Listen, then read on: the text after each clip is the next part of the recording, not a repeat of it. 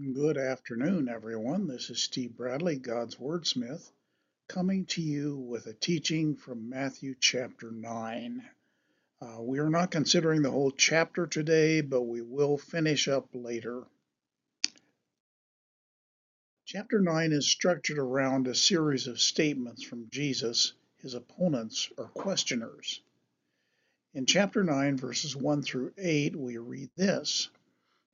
it says he got into a boat, crossed over. This is after he has healed the Gergesenian or Gadarenian demoniacs.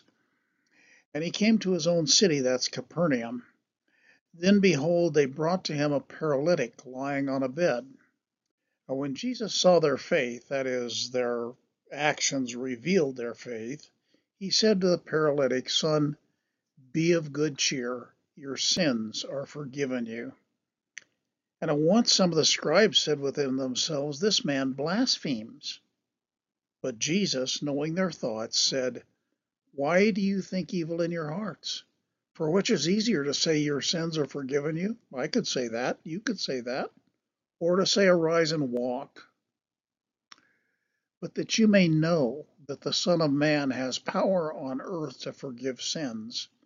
Then he said to the paralytic, Arise, take up your bed and go to your house. And he arose and departed to his house. Now when the multitude saw it, they marveled and glorified God who had given such power to men. Matthew 8, the preceding chapter, concludes with Jesus being virtually banished from a town across the Sea of Galilee because he healed the two demoniacs. You know, it's possible to ruin a lot of wonderful opportunity with God if you have the sort of fear that comes from experiencing such a miracle. And that's apparently what the Gergesenes did. Jesus leaves them at the beginning of Matthew 9 and returns to Capernaum, also on the shore of the Sea of Galilee, but elsewhere on the coast. Jesus' first ministry when he landed at Capernaum was this paralytic and the events that surrounded that. This is another busy chapter in Jesus' life. So let's talk about the paralytic for a little bit. And here is more material that helps us to understand Jesus, his motivations, his interests, and his power. The text tells us that the paralytic was brought by his friends, and when Jesus saw their faith, that is, what they did that showed their faith, he responded, Son, be of good cheer, take courage. Your sins are forgiven. Here is more evidence of Jesus' deity. the paralytic was a sinner, as are we all, but evidently his sins deeply burdened him. And Jesus' words to him are words of omniscience. Jesus can see into your soul and mine.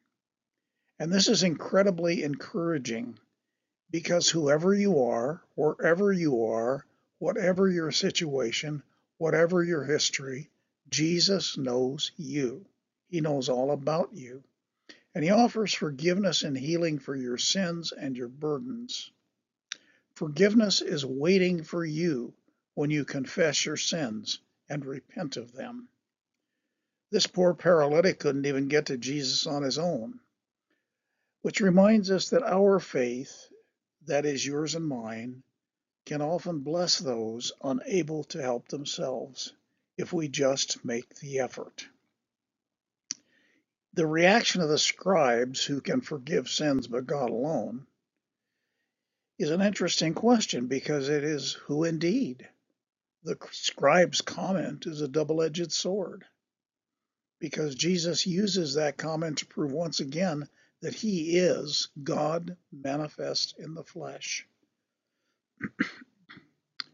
so he silences the scribes with a very simple word get up, take your, take your bed, and go home.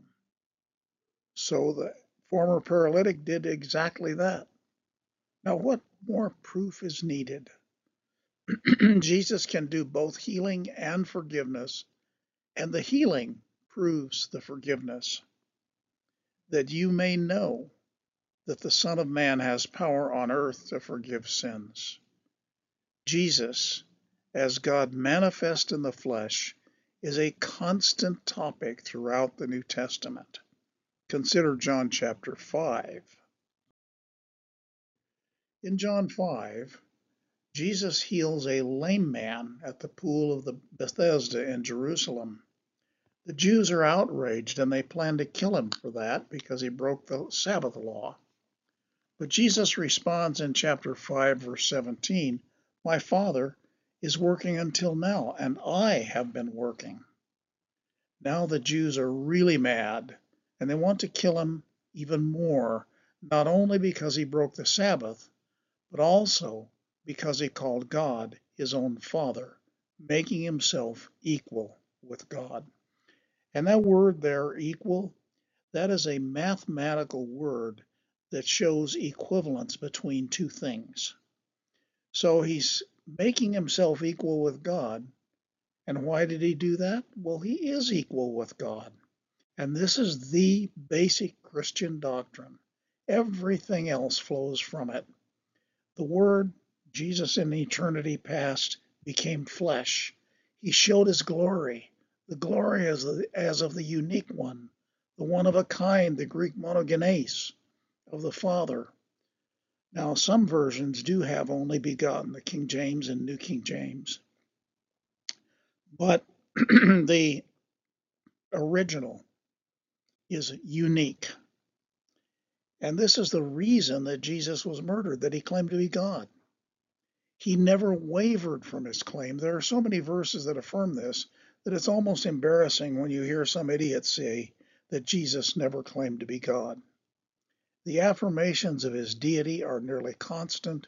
He never wavered from that claim. In fact, each claim becomes more powerful than the last until you can either reject him or receive him, but you can never deny that he played to, that he claimed to be God in human flesh. Now, when we come to Matthew 9, we find this claim clearly made. in Matthew, the tax collector. Now, Rome had a system for taxation that was pretty interesting. If I became a tax collector, I got to collect taxes from you plus a commission. Now, if I was able to talk you into paying more or force you into paying more, than you were supposed to pay. I got to keep the extra. So the alliance that these tax collectors had with Rome made them hated and mistrusted by the by the true Jews. And so here we see these words in Matthew 9 as Jesus passed on from there he saw a man named Matthew sitting at the tax office. And he said to him, Follow me. So Matthew got up, he left everything, as it says in another gospel, and followed him. Now it happened as Jesus sat at the table in Matthew's house, I've added that, but that's where it was. Behold, many tax collectors and sinners came down, came in and sat down with him and his disciples. And when the Pharisees saw it, they said to his disciples, why does your teacher eat with these bad people, these tax collectors and sinners? And when Jesus heard that, he said to them, Well, those who are well have no need of a physician, but those who are sick do. But go and learn what this means. I desire mercy and not sacrifice. For I did not come to call the righteous, but sinners to repentance. Now, what's interesting about this is this is an implied claim of deity. Who can heal the soul but God alone? God can transform your life. And here is the God man. He can heal the soul as he did with Matthew. He can heal the body as he did with the paralytic.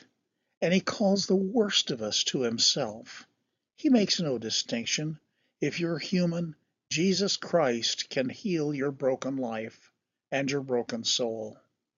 He does that by giving you new life, eternal life in Him, and He does it without you working for it. You believe. That's all there is to it. You believe.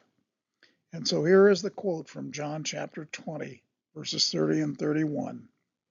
And truly Jesus did many other signs in the presence of his disciples, which are not written in this book, but these are written, that you may believe that Jesus is the Christ, the Son of God. In other words, God is his Father, he is equal with God. And the believing you may have life through his name.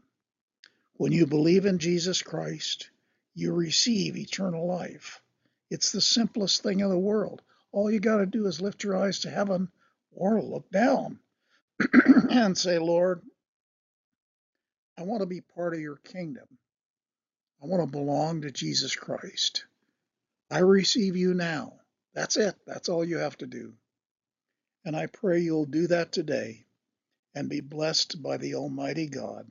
May God bless your life and your soul in His name. Amen.